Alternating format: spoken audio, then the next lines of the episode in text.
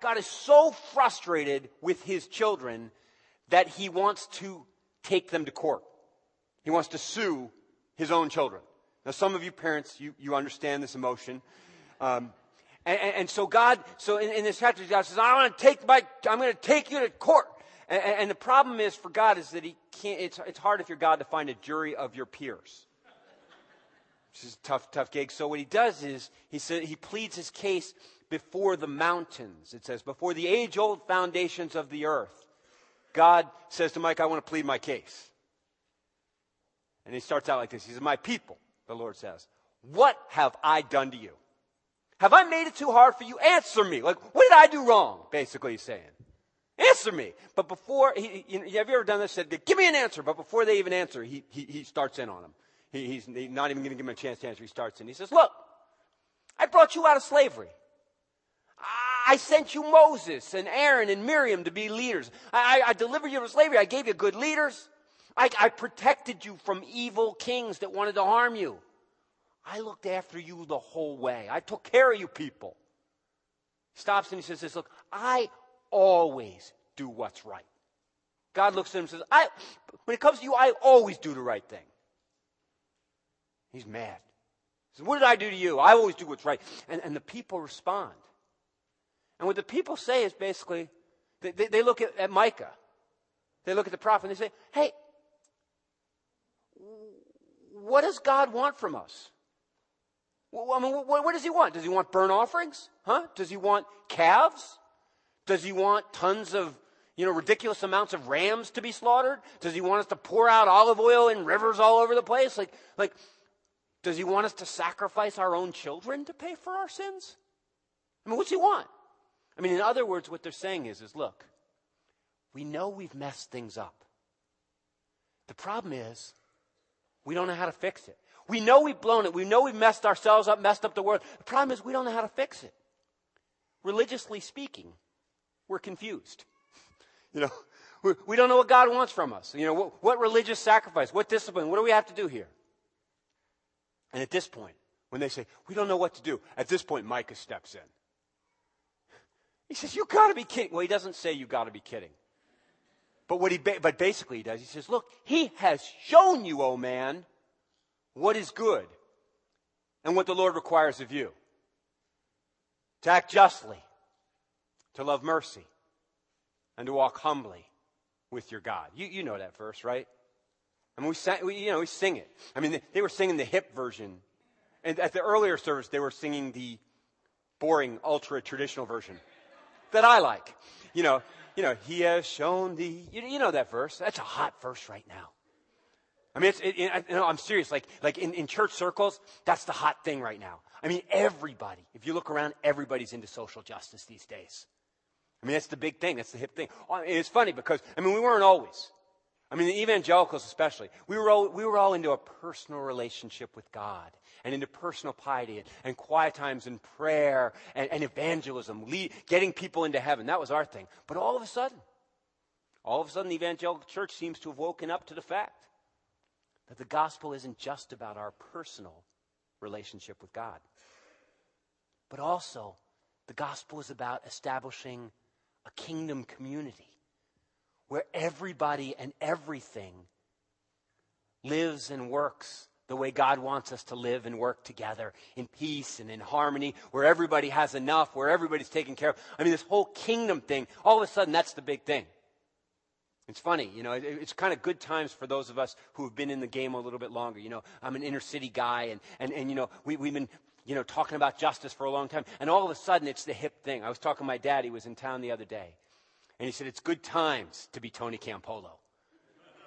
I said, What do you mean? He said, Well, you know, he said, 25 years ago, I'm saying all this stuff, and like nobody was saying it. And now it's everywhere. It's in every mega church, it's in every conference, everybody, justice, justice, justice. But I got to tell you, I wonder sometimes how many of us are jumping on the justice bandwagon without really understanding the cause at all. Mean, we're all into justice all of a sudden, and I wonder if, we don't if we're not jumping on the justice bandwagon without really knowing what we're talking about. I mean, what is justice anyway? I mean, what, biblical justice. We're all talking about biblical justice. What is biblical justice? That's a good question. You know, I'm thinking this morning, I'm going to try to help. And this morning, I think maybe the best way to start answering that question, what is justice, is to get clear on what justice isn't, what it's not. And that's where an inner city ministry guy like me comes in handy. That's why it's good that you invited me over because uh, I've been, I, I, some of you know, I used to run this big organization and, and travel around doing all these speaking engagements. But about four years ago, my family and I moved here to Cincinnati. We moved into a neighborhood in Walnut Hills with some friends of ours in a kind of a little intentional community. And, and so, and, to do street level ministry, man, to get down there with the people, you know, to really do it. And after four years at street level, I can promise you this much social justice isn't being kind and compassionate to poor people. That's what it's not. It is, it doesn't, it's so, justice isn't about being, being compassionate and kind to poor people. Now, now, I don't want you to get me wrong. Being kind and compassionate to poor people is a good thing.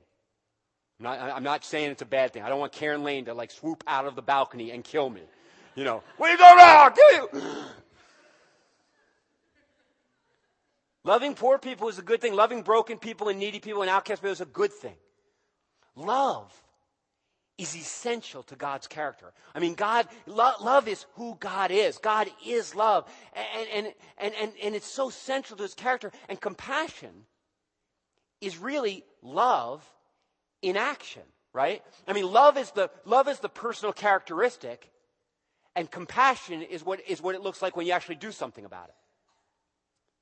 And, and, and, and I love that stuff. Feeding the hungry, clothing the naked, visiting the sick and the imprisoned, caring for people who have been hurt and excluded.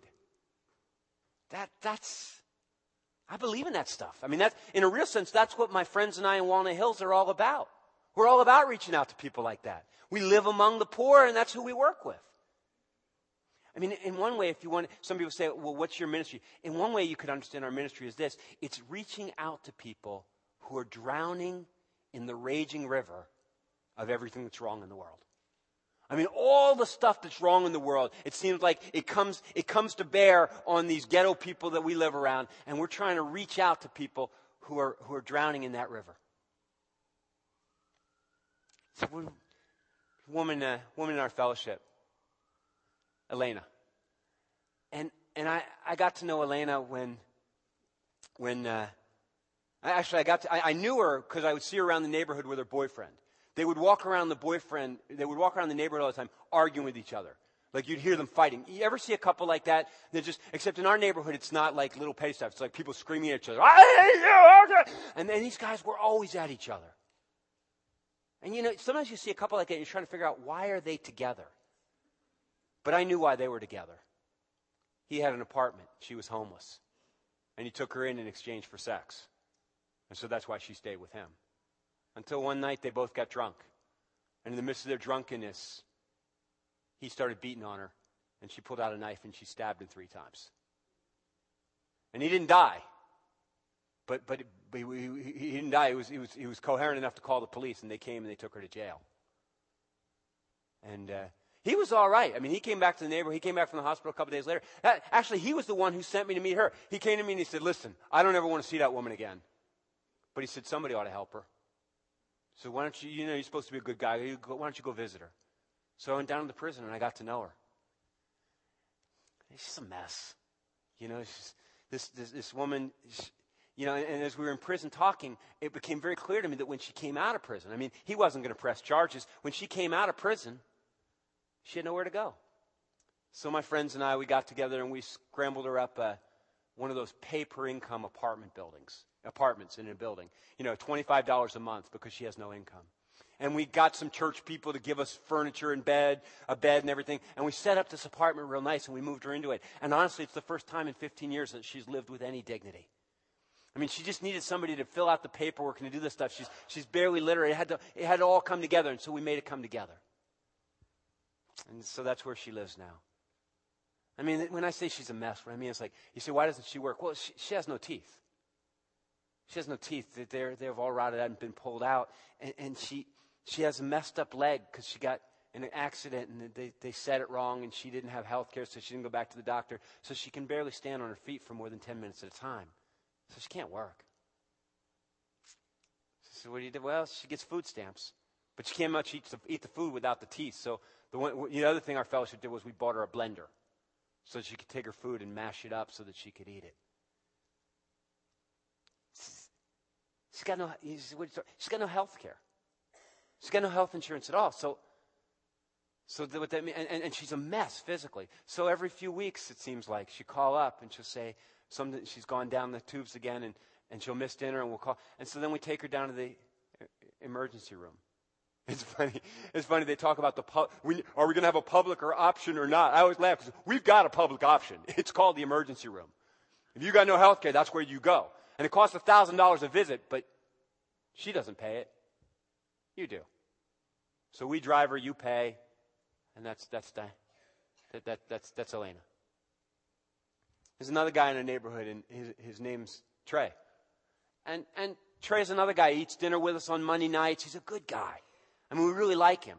He, he, he, but he lives, he has no job. He actually had no job. But we knew some people. And so we hooked him up with a little part time job. We got him this job. But he's been struggling at the job. Because, and, and, and, and Trey's problem isn't that he doesn't have teeth. He has teeth. That's the problem. He's got four teeth that are abscessed. And they're, and they're killing him. I mean, you've had a toothache maybe. Some of you know what he's talking. Imagine having four of them all at once. I mean, all of his teeth are rotting, but he's got these four teeth that are just in horrible shape. And he's been to the clinic, and they say they got to pull him out. But and there's a great program in, in Cincinnati where if you have no dental care, they will do they will pull your teeth for you for free. The problem is, is that the waiting list for that program is five months, and so he's on the list. He's got four months to go. Now, I just want you to imagine what it would be like to have the worst toothache in your life. Multiply it times four, and then sit with that for five months. I mean, come on, you'd be at the, you'd be at the dentist in one day. But he can't go. So you say, well, what do you do for Dre? Well, you know what we do for Dre is we buy him, buy him the medicine, painkillers that sort of do the job and sort of don't. He's half looped half the time now. And, uh, and you go by the apartment every now and then and you just say, I'm so sorry. And you just sit and you feel bad with them. And in, in, in, in, Trey's house, there's a, there's a kid. He lives with his girlfriend, and, and, and her kids are there. And one of the kids is his older kid. His name's Adam. And Adam's, a, he's a great kid. I mean, I really like him and everything. But his mom, she's no account, you know. I mean, she gets, she's on food stamps and everything like that, and Section 8 and the whole thing. But, but she doesn't work and she doesn't seem to care. And so she takes the food stamps and she trades them for money and then she buys beer and cigarettes. And so sometimes at the end of the month, the kids call our, our house and say, There's no food. Now, what do you do? I'm like, do you take the food by? I mean, I mean, if you do, you're, you're, you're codependent, right? You're, you're enabling the whole situation. You're enabling her to drink, to drink and smoke like that. But if you don't, I mean, it's just kids. So sometimes we take the groceries Sometimes we don't, and I never know what's right. And Adam's not going to do very well in his life because he comes from this messed up family, but, but he goes to this messed up school. I mean, he's, he's going to school, but he's not really being educated. He's not, he's not really being educated. So, so we tutor. We do some tutoring. It's funny, Sarah Johnson, you know, the Johnson's kid, she used to live next door to us before she moved to New York, and she used to tutor Adam's sister. And then we got somebody else working with Adam, and you know, you do, you, you, you tutor kids, you try to help them with your, their education. And it's good to tutor kids. I know some of you tutor kids. And I want, I want to tell you, it's good to tutor kids. I'm not saying that stuff isn't important. I'm not saying what we're doing isn't important. I'm just saying it isn't justice work. It's got nothing to do with justice. I mean, a lot of us are taking our, our compassion ministries, we're relabeling as justice, but that's not justice work. See, justice doesn't just keep pulling people out of the raging river of trouble. Justice says, hey, let's drive upstream and see who's throwing all these people in. You, see what I'm saying? Like, justice doesn't just deal with the, with the, the effects of a messed up system, of a messed up world. Justice says what? We better go and, and, and do something about the causes. Yeah. yeah justice Justice. Justice doesn't worry about tutoring little Adam. It says we got to do something about the school system. Justice doesn't say, hey, can we come up with enough money to pay for Dre's dentures? Justice says, this healthcare system's a mess. And somebody's got to do something about it so that it doesn't keep exploiting poor people and hurting them. Now, don't get me wrong, I'm a compassion guy. I mean, it's funny that they asked me here to talk about justice because I'm a compassion guy. But compassion only deals with the effects of what's wrong with the world. Justice is about the causes. Compassion cares for hurting people. Justice challenges, challenges, challenges the individuals and the systems and the principalities and the powers that hurt them in the first place. Justice, justice cuts to the root. Justice goes to the source. And I got a friend named Gary Haugen, and he runs this big ministry all over the world called the International Justice Mission. Big justice guy. And, and Gary says this Gary defines justice this way He says, Justice is the right use of power in our relationships with other people. So he says, you know, we all have power. You, have got power, I've got power, a different kind. You, you've got the power of, you've got your physical power, but you've also got the power of your money, power of your education. Your job gives you some power, gives you this way. You know, you've got individual power, but then also we collectively have power. This church has power. This church can do things collectively that none of us can do individually. But then we're also part of like, we're American citizens and our country has power. Okay? So all of us have power of different kinds. And Gary says that the, the justice is when we use that power the right way in relationship to other people. And, and injustice is when somebody wrongfully abuses that same power. Right? He says it's all about power. Now that's a pretty good definition, I think. I mean, I mean, just as compassion is love in action, right? I mean, love is the, the characteristic of God, and compassion is what that gov- love looks like when it's expressed in, in, in real life.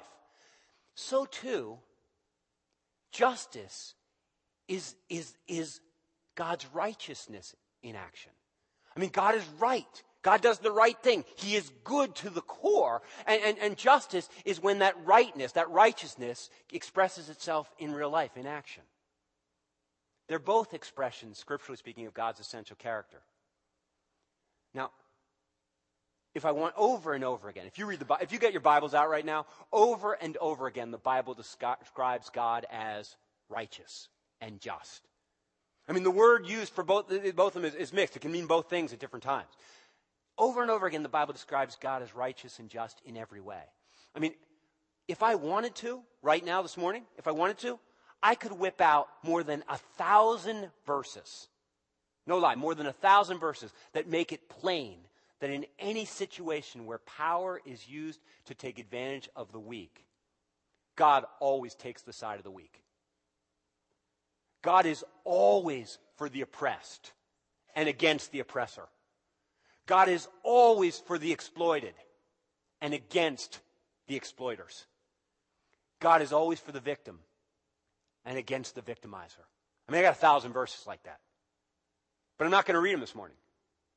Because the verse that we did pick, Micah 6 8, Micah's whole point is when it comes to justice, you don't need all those verses. You don't need the scriptures at all when it comes to justice. That's what Micah's trying to say. He says, look, you already know when something's right, and you know when something's not right. I mean, you, it's written in creation. I mean, you, you don't need the Bible. Just look around. You, you can feel it when something's wrong.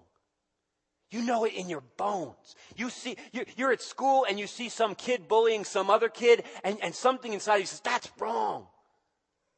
You, you, are in a situation, you, remember when apartheid was going on in South Africa? I remember I was in college, and I remember when somebody came to our college and lectured and told us about how white people, this white minority in South Africa, was, was oppressing and keeping all the black people in South Africa in poverty and away from any kind of political power or, or, or opportunity. And I remember as soon as the guy, and he talked about Nelson Mandela, who was, who was being kept in prison, this freedom fighter who was writing and trying to get out of prison. To, to and, and, and, as soon as I, I, I heard that, you just, remember when you found out about apartheid in South Africa and you just knew what? That's wrong. That's, I'm against that. I mean, it's like slavery in this country. I mean, what, you know it's wrong. You know it was wrong. There are all sorts of situations like that in our personal lives. You know, I mean, you were talking this morning about this apartment building nearby here that some of you are working in, and there are people living in ridiculous situations, infested with bed bugs, g- gang members shooting at each other in the hallway, and there are older people living in there trapped. And like, you don't need a Bible to know that's wrong.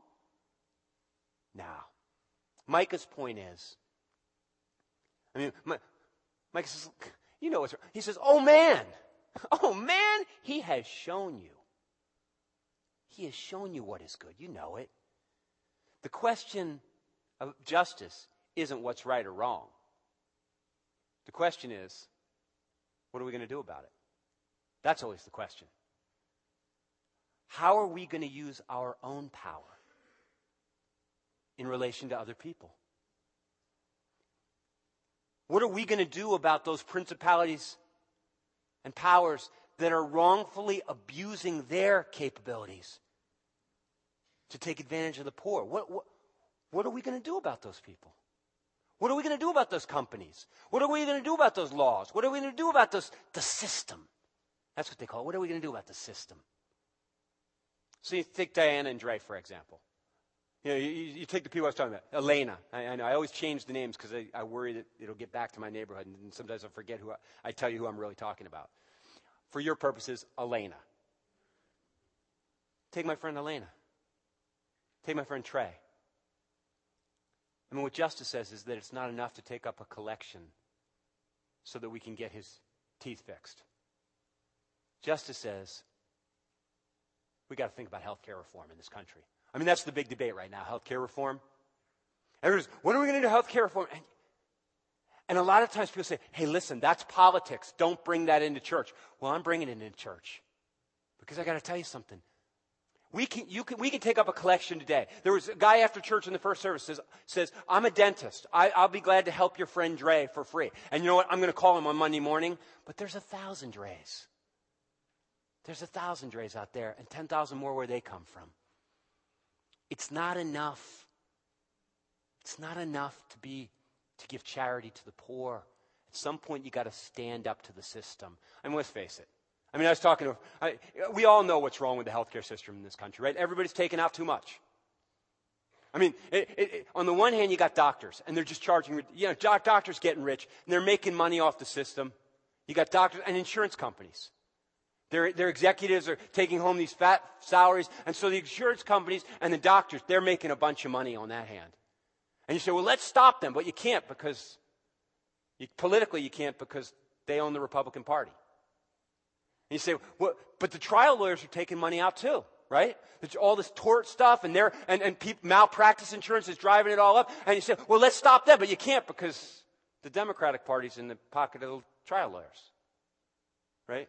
I mean, if you talk to anybody who really knows, I was talking to a health, uh, the pre, vice president of a healthcare company just the other day, a friend of mine. And he said, Bart, everybody's taking out too much. We're taking out too much. The doctors are taking out too much. But he said, what people expect in their health care is ridiculous too. He said, everybody wants the million dollar surgery like in the last month of their life to buy them an extra week. And he said, he said, Americans, they all want to go into the, the doctor of their choice and they all want everything for their situation. And he said, the problem is, is that for everybody to get the care that rich people get, this country couldn't afford it. So, so what he's saying to me is this. He's saying, that the only way it would work is, is if everybody sacrificed something. You see, basically what he's saying is, is if you guys get a toothache, you're going to be at the doctor the next day. And Trey, he's going to wait five weeks, five months rather. Saying, so would you be willing to sacrifice? Would you be willing to change the system so that you had to wait a week and he had to wait a week? Would you be willing to give up some of your own stuff? Because that's justice. See, justice isn't where everybody gets everything. There's no way everybody gets everything. It's where everybody gets what they need. Everybody gets enough. You have a theology of enough?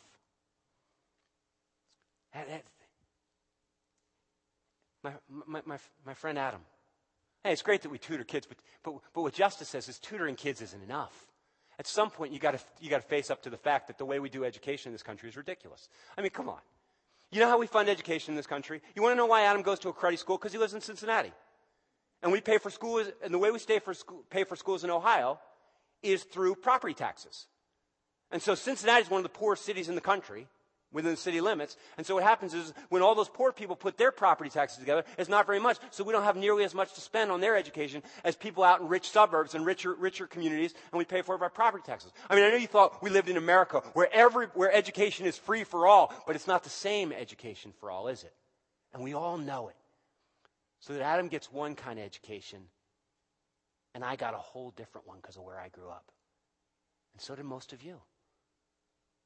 And we all know it's wrong. I mean, it's unconstitutional. It's been proven over and over again. It's not constitutional. But you don't need a constitution to tell you it's wrong. You just know in your heart it's wrong that poor kids get cruddy educations. And it's not just the funding, of course. It's the teachers' unions too. Because the way it's the way it's set up right now, the only people that I know that are teaching, the only good teachers I know that are teaching poor kids are ones that are doing it out of a sense of Christian commitment. Some of those are in your own congregation. You know who I'm talking about. You got a lot of teachers here. And, and you know that if they, if they wanted to, they could teach at the easier schools and they could teach the smarter kids and they could make more money doing it, but they do it out of Christian commitment. But you can't base a whole system on the charity of teachers. At some point, you got to change the system so that the money is there to pay the good teachers to be in, in the schools where they're needed. And so you can get rid of the bad teachers if they can't cut the mustard.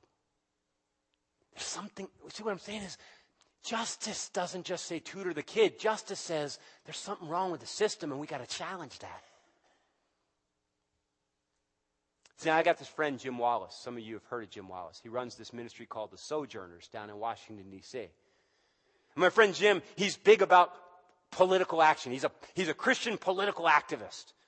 And so what he does is he's always lobbying. He's always going to meet with congressmen and senators and telling them that, that God says this about the poor and we got to change this welfare jo- law, law, and we have to fix that feeding program and we have to change this healthcare healthcare legislation. He's always lobbying and he's always pushing legislation. And he's not just doing laws, he's protesting all the time. He, these guys, these sojourners, they're always protesting against corporations like Walmart that exploit their workers overseas so that we can have cheap t shirts. And he's, and, he's, and he's trying to raise, raise awareness and say to Christians in this country, hey, being a Christian isn't just about going to church. It's also about figuring out what you should buy and what you shouldn't buy and where you should buy it and who you should vote for and what kind of legislation you should support and all that stuff. And, and you know, it's funny because he's, he's out there doing all that stuff.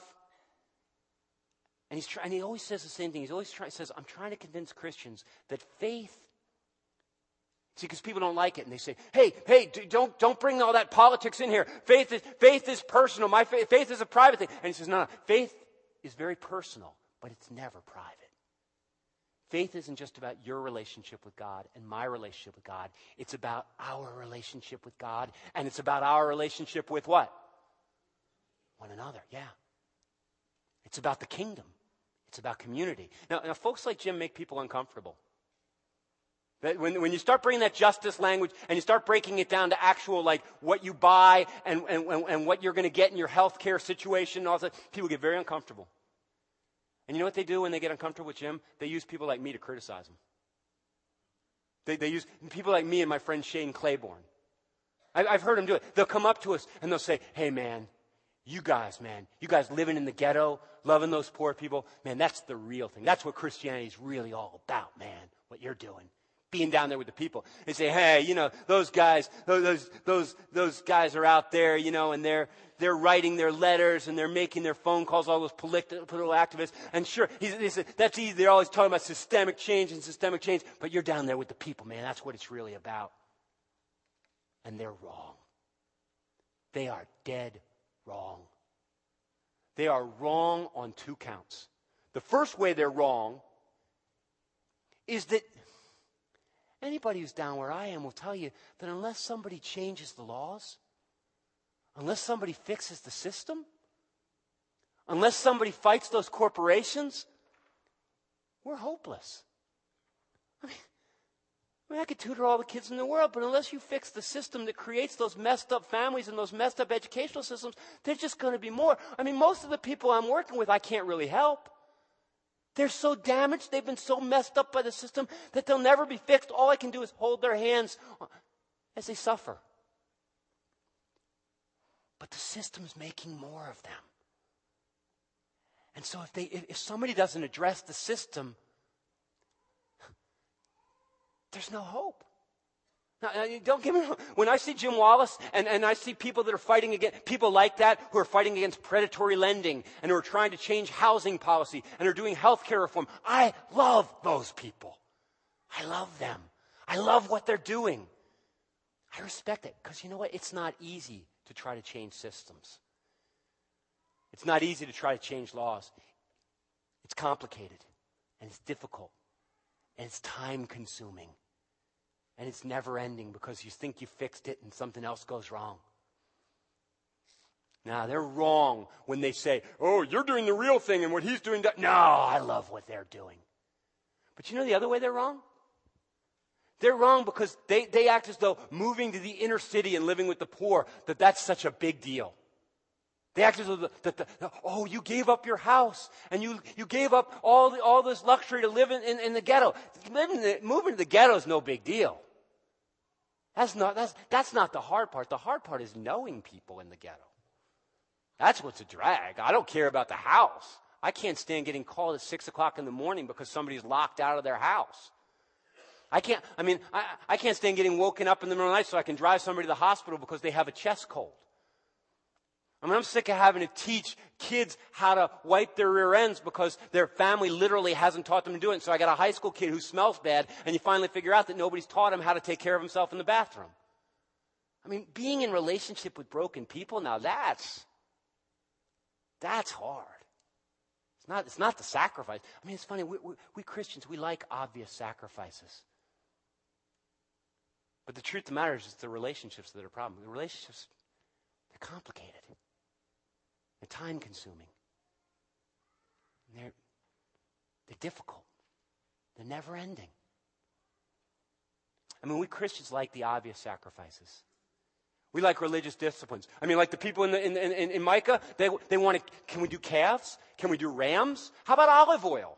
I mean, we, we, like, that's something, I, that's something tangible. I know what I've done. We're, we're like that. You know, we like church services and quiet times. 10% tithes. We like anything that at the end of the day we can say, I did it. This is what God wants, and I did it. But the stuff that really matters compassion, justice, it doesn't work that way. The stuff that really matters is always hard, and it's always complicated, and when it comes to justice, it always involves conflict. It's, gonna, it's messy. And you know what? It's so complicated and it's so messy and it's so difficult that it'll make you humble. I mean, that's the, that's the one part of Micah that's easy. Because I want to tell you something. If you do justice and if you seek mercy, if you do, if you do justice and compassion, I promise you, you'll be humble. Because at the end of the day, you go like, I don't know if we did anything that worked. This stuff's really hard. I don't know what I'm doing out here. Yeah, it'll make you humble. And I know what some of you are thinking right now. You're thinking, man, I can't do all that. I mean, I, I, can't, I can't, I mean, I'm, what, I'm supposed to do justice. I mean, look at the verse. I'm supposed to do justice, and I'm supposed to love mercy, and, and, and walk, oh man, how am I going to, don't worry about it. See, what you got to remember is, you don't have to do all of it. Remember, Micah wasn't talking to individual people. Remember who he was talking to? He was talking to what? The people of God. Yeah, the people of God. He was talking to the church. He was talking to the Israelites.